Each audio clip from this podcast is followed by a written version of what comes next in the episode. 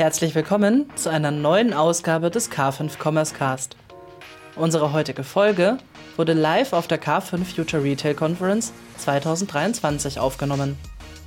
Übrigens, alle Videomitschnitte der K5-Konferenz 2023 findet ihr auch unter club.k5.de im K5 Club. Ihr wollt bei der K5 Future Retail Conference 2024 live dabei sein? Dann sichert euch jetzt euer Ticket unter konferenz.k5.de, denn unser Ticketshop ist schon geöffnet. Wir freuen uns auf euch. Herzlich willkommen zum K5 Commerce Cast. Gemeinsam mit unseren Partnern präsentiert euch das K5 Moderatorenteam tolle Use Cases sowie die neuesten Entwicklungen und Trends aus der Welt des digitalen Handels. Zu Beginn ein kurzer Hinweis in eigener Sache. Der 16. Shop Usability Award steht vor der Tür. In 15 Kategorien werden auch dieses Jahr die besten Online-Shops im deutschsprachigen E-Commerce gekürt. Seit dem 10.07.2023 kannst du deinen Online-Shop für den Shop Usability Award anmelden. Gewinne mit Können und den Stimmen der 6.500 Mitglieder großen Community die renommierteste E-Commerce-Auszeichnung in DACH. Was du dafür tun musst? Einfach auf insights.k5.de deinen Online-Shop anmelden und deine Wunsch-Award-Kategorie auswählen. Anschließend ist die Community aus UX, Design und Shop-Experten dran und bewertet deinen Shop. Die 5 besten Online-Shops pro Kategorie ziehen dann in die finale Runde ein und werden von unserer erfahrenen Fachjury bewertet. Am 9.11.2023 folgt dann die große Gala in München und ihr erfahrt, ob ihr die begehrte Trophäe mit nach Hause nehmt. Alle Infos findest du auch nochmal in den Shownotes der Folge. Wir freuen uns auf deine Teilnahme. Das nächste Panel ist sozusagen mehr oder minder in meinem Fachbereich so ein bisschen Überleitung. Ne? Wir haben ja gesagt, eben hier Sortimente, Fokus, nicht, bla bla bla, operative Komplexität, viele Artikel, viele SKUs. Und ich freue mich sehr, 3 Experten jetzt auf der Bühne zu diesem Thema zu haben, auch B2B, innerbetriebliche Prozesse, die wir jetzt mal besprechen wollen. Und dazu bitte ich auf die Bühne Tanja, CEO von Pets Deli, Tierfutter. Tanja, ja, da ist sie, super. Regie, gibt's so Musik oder so? Keine Ahnung. Dann haben wir als nächstes auf der Bühne den Kasimir von Wholey, gesundes Frühstück, Lebensmittel. Und den Robert. Robert, du kannst ja gern zu mir hier rüberkommen. Ex-Berlin Brands Group, jetzt freies Radikal in der Industrie. Sage ich das so richtig, ne? Ja. Schön, dass ihr alle da seid, pünktlich, hervorragend. Wir wollen so ein bisschen über, ich nenne das immer, das hört sich immer so typisch deutsch an, ne? So über innerbetriebliche Prozesse, Operations, bla bla reden. Auch fluchtartig verlassen die Leute den Saal. Nein, auf keinen Fall. Ich habe heute Morgen behauptet, dass wir in dem Bereich noch unter Digitalarmut leiden. Ich freue mich, wenn wir darüber sprechen, wie das so bei euch läuft oder wie eure Erfahrungen sind. Und da steige ich dann gleich mal ein. Ich muss hier auf meinen Zettel wieder gucken. Tanja.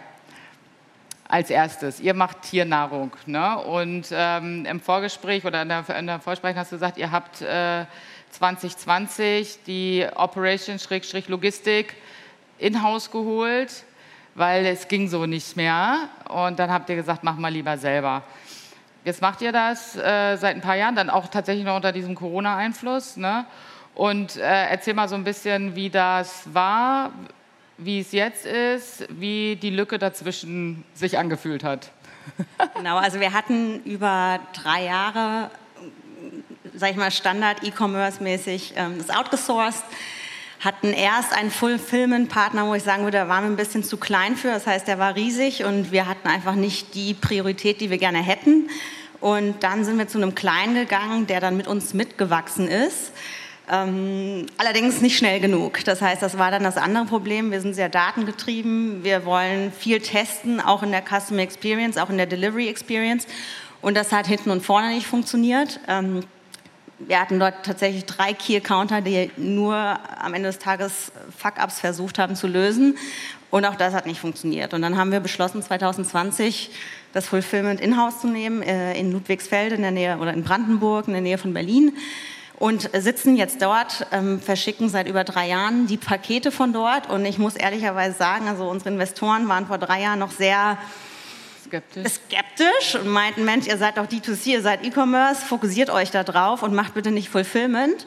Es war aber die beste Entscheidung. Also es war eine Margenoptimierung, aber es war eben auch eine Delivery Experience, die wir geschafft haben, und natürlich auch die Daten, die wir dadurch sammeln. Und wir müssen mittlerweile, also wir machen online als auch B2B. B2B haben wir jetzt mittlerweile wieder outgesourcedes Fulfillment. Das heißt, da arbeiten wir mit einem Drittanbieter einfach aufgrund dessen, dass das für uns auch Neuland ist. Da komme ich dann später nochmal zu, wie ihr das dann managt mit so verschiedenen Playern. Kasimir, ihr macht ja, oder ich sage das mal so in meinem Deutsch und korrigiere mich dann, ne? Ihr seid als D2C-Marke gestartet, gesundes Frühstück, kann ich sehr empfehlen, tolle Produkte, und jetzt geht ihr verstärkt in den LEH. Und der LEH ist ja, sag ich mal, jetzt der Gigant und ihr seid der David. Und ihr müsst euch sozusagen prozessual als auch systemisch ja irgendwie operativ, also müsst ihr ja dem folgen, was die euch sagen. Ne? Wie stellt sich das dann so als junges Unternehmen dar, wenn man da diese gefühlten 50 Seiten Anforderungen kriegt, wie man da operativ reinzuliefern hat oder was man da zu liefern hat? Also wie macht ihr das?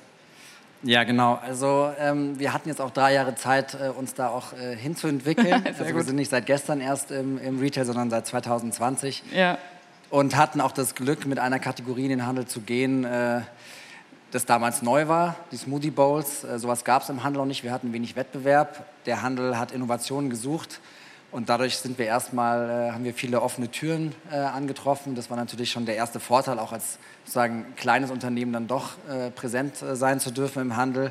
Aber ja, dieses Onboarding ist speziell gewesen. Also man hat dann diese ganzen Produktdaten, Lieferauskünfte etc. alles noch in Excel-Form, ewig lange Verträge. Da muss man sich erstmal reinarbeiten, da war D2C schon deutlich einfacher. Auf Foodservice, den wir parallel noch machen und auch schon seit Anfang an machen, war da auch nochmal, hatte eine andere Komplexität, eben nicht ganz so hoch wie im Retail. Da fordern sie schon sehr viel ab, auch Zertifikate natürlich, sind alles so Sachen, die man dann einfach haben muss. Da mussten wir uns dann wirklich das erste Jahr schon auch ziemlich schütteln und uns einstellen. Jetzt haben wir unsere Supply Chain so aufgebaut, dass die Prozesse funktionieren. Uns auch schon sehr stark auf den Retail einstellen müssen, muss man auch sagen. Also auch umsatztechnisch macht jetzt schon Retail einen großen Teil aus. Und dann fallen natürlich, oder muss man dann natürlich dann auch ehrlich zu sich sein und sagen, manche Prozesse muss man dann auch so anpassen oder manche Produkte vielleicht dann auch aus dem Segment rausnehmen, um sich zu fokussieren dann eben auf die entsprechenden Kanäle. Und ja, also das heißt, man muss auch so ein bisschen aufräumen dann. Ja. Wie ihr das macht, das packe ich nochmal gleich, also was Systeme oder Tools. Ne? Robert, du hast, bist hier quasi gefühlt der Dienstälteste am Tisch, lange Erfahrung im Bereich Prozesse, B2B-Operations, Digitalisierung, Automatisierung. Über deinen Karriereweg kannst du ja kurz nochmal vielleicht auch was zu sagen. Was hast du da für Entwicklungen jetzt gesehen und wo stehen wir da deiner Meinung nach heute? Wie effizient sind wir dann in dem Bereich? Also ich muss erstmals applaudieren, also Weg in der eigenen Logistik, das zu machen, ganz, ganz wichtig. Und man muss irgendwann mal anfangen. Und man kann gewisse Prozesse, kann und sollte man nicht outsourcen, wenn man es noch nicht gemacht hat. Also da kann man nicht wissen, was ist gut, was ist nicht gut. Und man hat keine Kontrolle darüber, wie es auch entwickeln muss. Und ich glaube, dass das ist auch der Kernelement. Bei BBG war es 2018, wo man von den Fulfiller in den eigenen Logistik reingebracht hat. Und ich glaube, dass der Eigenlogistik war das, was auch der rasante Wachstum ab 2019 wirklich ermöglicht hat. Spannend, ja. Man muss in der Lage sein, die Prozesse zu verstehen und das zu machen.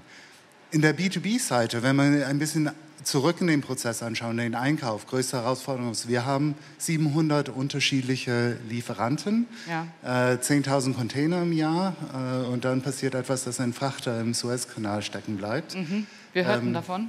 Und da fängt man an zu verstehen, oh, was ist nicht digitalisiert? Warum kann ich nicht flexibel handeln? Ja. Warum kann ich jetzt nicht spontan Container in einen anderen Hafen schicken oder auf ein anderes Schiff buchen? Weil Platz habe ich ja. und man merkt, dass es überhaupt nicht digital ist. Und das, glaube ich, wird der größte Herausforderung sein. Kriegen wir den Beschaffungslogistik in eine Smart Contract Infrastruktur, wo man wirklich sagen kann, okay, ich habe so viel Platz auf dem Schiff, aus diesem Hafen, ich brauche jetzt diese Ware schneller. Und ich will spontan einen anderen Container draufladen. Und der Hersteller auch, also die Fabrik, kann das auch dann umstellen, weil die auch digital angebunden sind. Mhm. Also wo stehen wir da heute deiner Meinung nach? Also ich vergleiche es ein bisschen mit der Automobillogistik.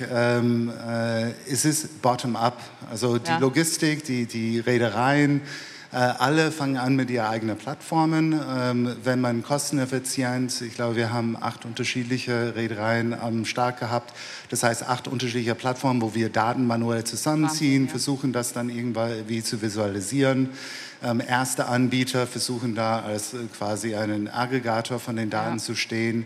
Aber niemand hat wirklich eine Lösung oder einen Weg, wie man alle Parteien, und es ist hochkomplex, das auf einen Tisch zu bringen. Und ich glaube wirklich, die Versuche, das sind die großen Reedereien im Vordergrund, eine Smart Contract, wo ich dann von wirklich der Produktion bis hin zu Zollabwicklung, Verladen, Einführung, wirklich in einen Kontrakt habe, dass ich wirklich die Ware end-to-end sehen kann. Das wird der nächste Fortschritt sein, aber man kann vorstellen, bis alle so weit sind, wird es wahrscheinlich noch 10 Jahre sein, bis alle dabei sind. Also die These von mir heute Morgen war ja, dass genau die Unternehmen, die es schaffen, genau solche Allianzen zu bilden und einen Prozess- und Datenintegration hinzubekommen, dass das sozusagen ein Gewinnervorteil für die Zukunft sein wird. Bei euch jetzt, ne? Also müsst ihr mich noch mal kurz abholen. Ihr produziert ja Ware. Ich weiß gar nicht, ob ihr das dann outgesourced habt oder ob ihr das selber macht oder ob ihr mit, keine Ahnung, das nennt man Lohnabfüller oder so, ne?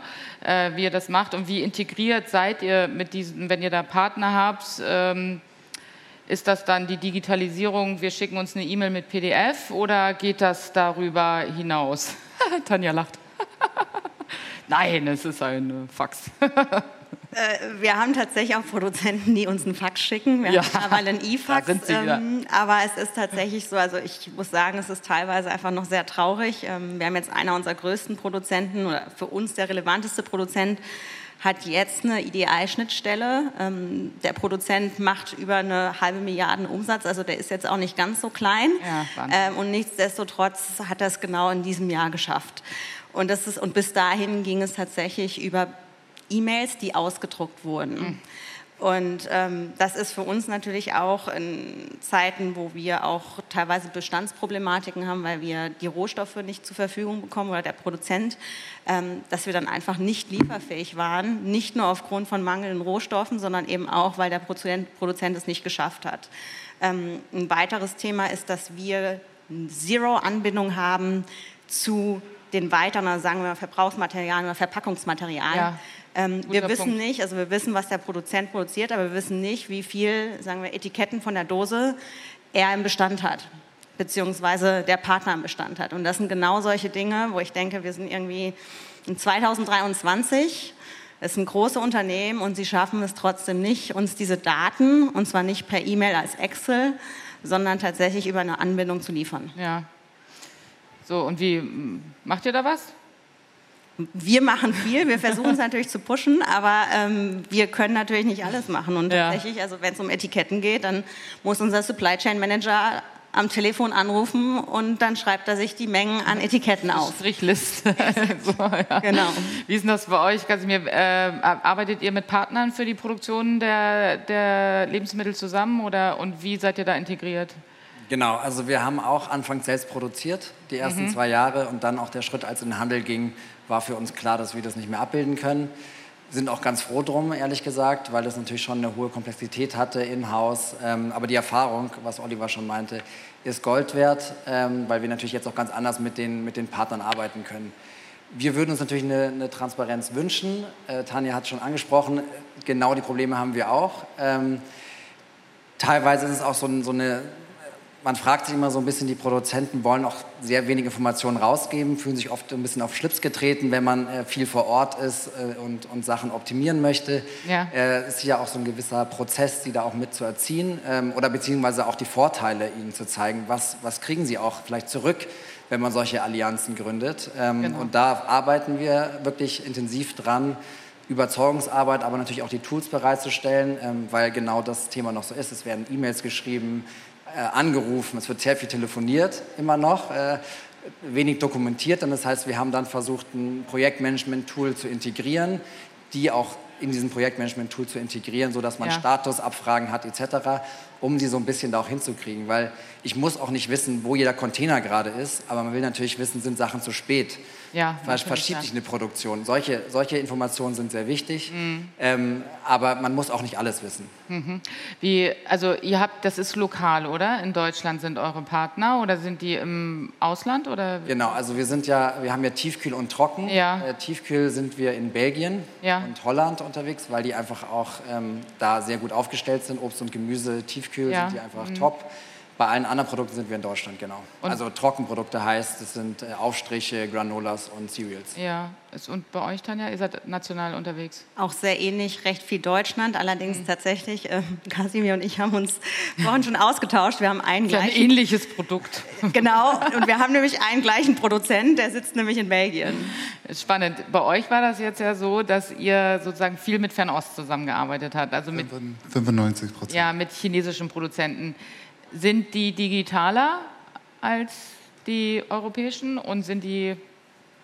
Ich glaube, Antwort schlicht nein. Okay.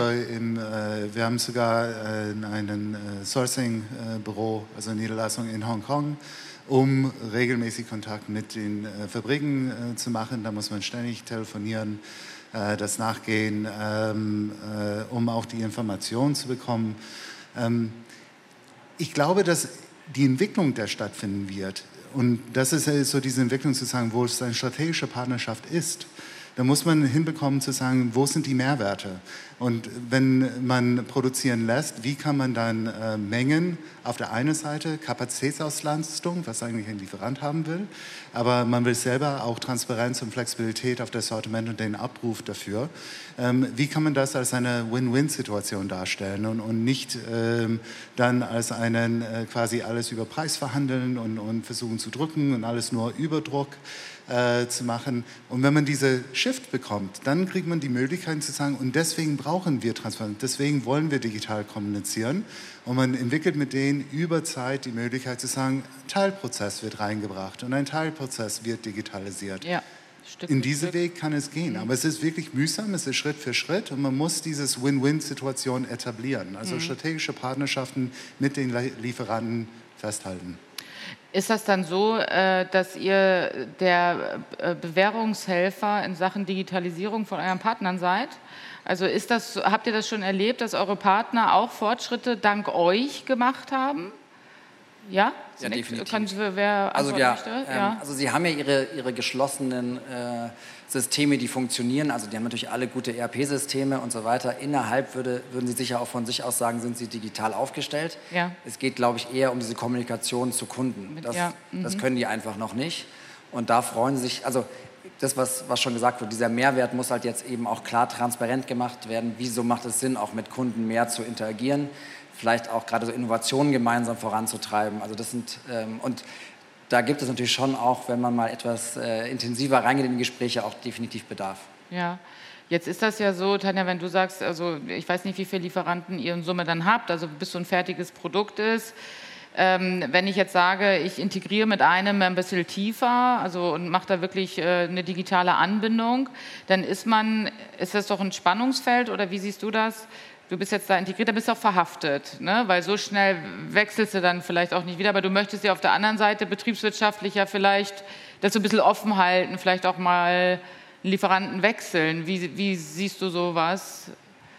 Also ich würde nicht sagen, dass ich mich dann verhaftet fühle, im Gegenteil, ich glaube eher, dass es am Ende des Tages für alle sinnvoll ist und so eine Anbindung ist ja auch von unserer Seite, muss man sagen, recht schnell gemacht. Wir haben auch zwei IT-Engineers schon mal outgesourced an einen unserer Partner, die unterstützt haben. Digitalisierungsbewährungshelfer sozusagen. Ja. Exakt. Ja, spannend. Habt ihr so mal, wofür Operations immer gut ist für War Stories? Wir hatten gerade den Suezkanal. Gibt es so ein paar Stories, wo ihr sagt, also ich aus meiner Karriere kann immer viele Sachen erzählen von brennenden LKWs und so. Habt ihr mal so Stories gehabt, wo so richtig ein Fuck-up passiert ist? Tanja hat auf jeden Fall eine Story. Ja. Dann fange ich mal an. Wir hatten letztes Jahr ein Aktionsgeschäft mit einem der großen Discounter hier aus Deutschland. Und ich dachte, ich weiß selber, die haben ein Riesen-Department für digital, die haben einen Chef digital. Und ich habe mir gedacht, die müssen ja auch irgendwie digital sein. Und was ich erlebt habe, war zero digital. Was bedeutet das? Wir haben irgendwie letzten Jahr im Sommer angefangen, diese Planung zu machen für ein Aktionsdeal, der circa 2 Wochen gehen sollte, in über 4.500 Discountern in Deutschland. Das haben wir alles per E-Mail gemacht. Das heißt, wir haben jetzt nicht irgendwie eine Systemanbindung gehabt, wir hatten keinen Zugriff zu deren Tools, sondern es wurden E-Mails hin und her geschickt mit Artikelstammdaten, Änderungen von Artikelstammdaten wurden nicht dann in die Excel eingefügt, sondern wieder per E-Mail gemacht. Und das führte alles dazu, also KW 48 sollten wir eigentlich in allen Discountern deutschlandweit vertreten sein. Und KW 44 sollte die Abholung sein. Wir standen dann KW 44 mit 27 LKWs bei unserem Fulfillment-Partner und warteten auf die Abholung. Und die Abholung kam sozusagen nicht, beziehungsweise die Auftragsbestätigung kam nicht für diese Abholung, weil man das einfach, also weil sozusagen unser Key-Accounter auf der Seite des Discounters das nicht in das System übertragen hatte. Hat dazu geführt, dass wir 4 Wochen lang nicht wussten, was passiert. Das war gebrandete Ware für den Discounter. Das heißt, wir hätten sie auch nicht online verkaufen können. Das ist eskaliert bis nach ganz oben. Am Ende des Tages, KW2 in diesem Jahr, wurden die Ware abgeholt. 4 Wochen später. Hat uns enorm viel Geld gekostet, aber noch mehr Kraft. Und für mich auch ein Learning, dass es für uns als ehemals sehr starker D2C-Player, der jetzt mehr in B2B gehen will, dass wir da auch anders vorgehen müssen als bisher. Ja, also mehr Vorlauf einplanen. Ja. Habt ihr so wahrscheinlich auch, ne? Aus der Gründung 2016 bis heute gibt es sicherlich Stories, wo du sagst, passiert halt in Operations. Ja. Absolut. Ja. Also gerade wenn man noch selbst produziert, gibt es natürlich 1000 Kleinigkeiten, die da jeden Morgen beziehungsweise man geht mit schon einem unguten Gefühl ins Bett und wacht dann auf und es bestätigt sich auch. Aber jetzt auch in jüngster Zeit sind es auch so Sachen, auch bei Produzenten, die wirklich sehr professionell arbeiten, würde man meinen. Aber das, was Tanja schon meinte, das sind dann so Sachen wie Verpackungsmaterial, was eben nicht irgendwo aufgeführt ist. Man geht aber davon aus, dass sie das natürlich immer vorhalten. Dann wird in der Produktion angerufen, es sind keine Kartons mehr da und sie müssten jetzt 3 Wochen warten, bis die neuen Kartons da sind. Ja. Und man hat natürlich dann, gerade wenn man im LEH ist, ganz klare Vorschriften, mit welchen Kartons darf man auch dann sozusagen die Märkte beliefern. Das heißt, man kann nicht einfach plötzlich einen anderen Karton nehmen. Und das führt natürlich zu Verzögerungen, wo jetzt auch der LEH jetzt nicht besonders flexibel ist. Ja. Genau, was natürlich sehr unschön ist. Das ist das Nitty-Gritty-Geschäft von Operations im Tagesgeschäft, sage ich immer. Ne? Aber was eben halt die Maschine am Laufen halten muss, da gibt es sicherlich, du hast zig dieser Storys, bin ich mir sicher. Ja, es ist ein bisschen so solche Storys ist teilweise das Tagesgeschäft, also ist genau das. Ja. Aber vielleicht eine, um die Verzahnung von wie wichtig alles zusammenpassen muss. Wir haben aus unserer Zentrale komplett Europa beliefert und darunter auch UK. Und es gab ja Brexit. Und Brexit war so ein Element, wo auch die Paketdienstleister alles sagen, wir haben das gelöst und alles gut. Und alles mutig weitergegangen, bis man plötzlich verstanden hat, dass seit 3 Wochen kein einziges Paket durch den Zoll in UK gegangen ist und sich stapelt in der Depot von unseren Dienstleister. Und das hat ja in vielerlei Hinsichten, also ein Teil unseres Geschäfts Amazon, aber auch die Shopkunden, explodierenden Kundenanfragen, man hat keine Daten, man kriegt keine Transparenz, es ist Funkstille beim Spedition und das stapelt sich und stapelt sich. Ja. Und da sagen wir, es gibt Wahnsinn. Nicht eine Alternative. Ja. Und eine von vielen Geschichten, aber ja. es ist so wichtig, auch bei, wenn es solche externe Prozesselemente reinkommen, wie das einen Prozess beeinflussen kann. Und Transparenz würde da uns viel, viel helfen. Transparenz wird ja dann hauptsächlich hergestellt, also wäre jetzt meine These, eben halt durch Systemintegration, also dass man quasi Daten austauscht. Wenn das eben halt noch so hemdsärmelig alles gemacht wird, dann ist das doch auch schwierig, auf sozusagen Datenanalyse basierend eine Belastbarkeit von einem Prozess zu bewerten, ne? Also weil du hast ja einfach dann keine Daten, weil all of a sudden stellt man fest, ist keine Kartonage da oder... Macht ihr da in diesen Bereichen irgendwas? Guckt ihr euch besondere KPIs an in Prozessanalysen oder Daten? Oder ist es just, ja, wir haben alle Pakete rechtzeitig versendet? Oder was schaut ihr euch da also innerbetrieblich auch an? Gibt es da Zahlen, die du dir vielleicht angeschaut hast in der Vergangenheit? Auf jeden Fall. Also ja. Man hat da Outbound-Seite ist klar, also von Auftrag Outbound, bis ja. es tatsächlich rausgegangen ist oder beim Kunde angekommen ist. Auch die internen Datenpunkte und die externen Datenpunkte, um wirklich zu sagen, wo läuft es schief? Und es kann ganz unterschiedliche Elemente sein. Und oft bei Automatisierung und Integration ist es nicht, dass der Prozess nicht läuft, es ist, dass ein Fall im Prozess nicht läuft. Und je nachdem, wie die Systeme und die Überwachung ist, sind es diese Einzelfälle, die irgendwo einen Komplettstopp verursachen ja. oder die einfach, they fall through the cracks. Ja. Man verliert die, man sieht die nicht und das sind dann auch die großen Probleme verursachen können.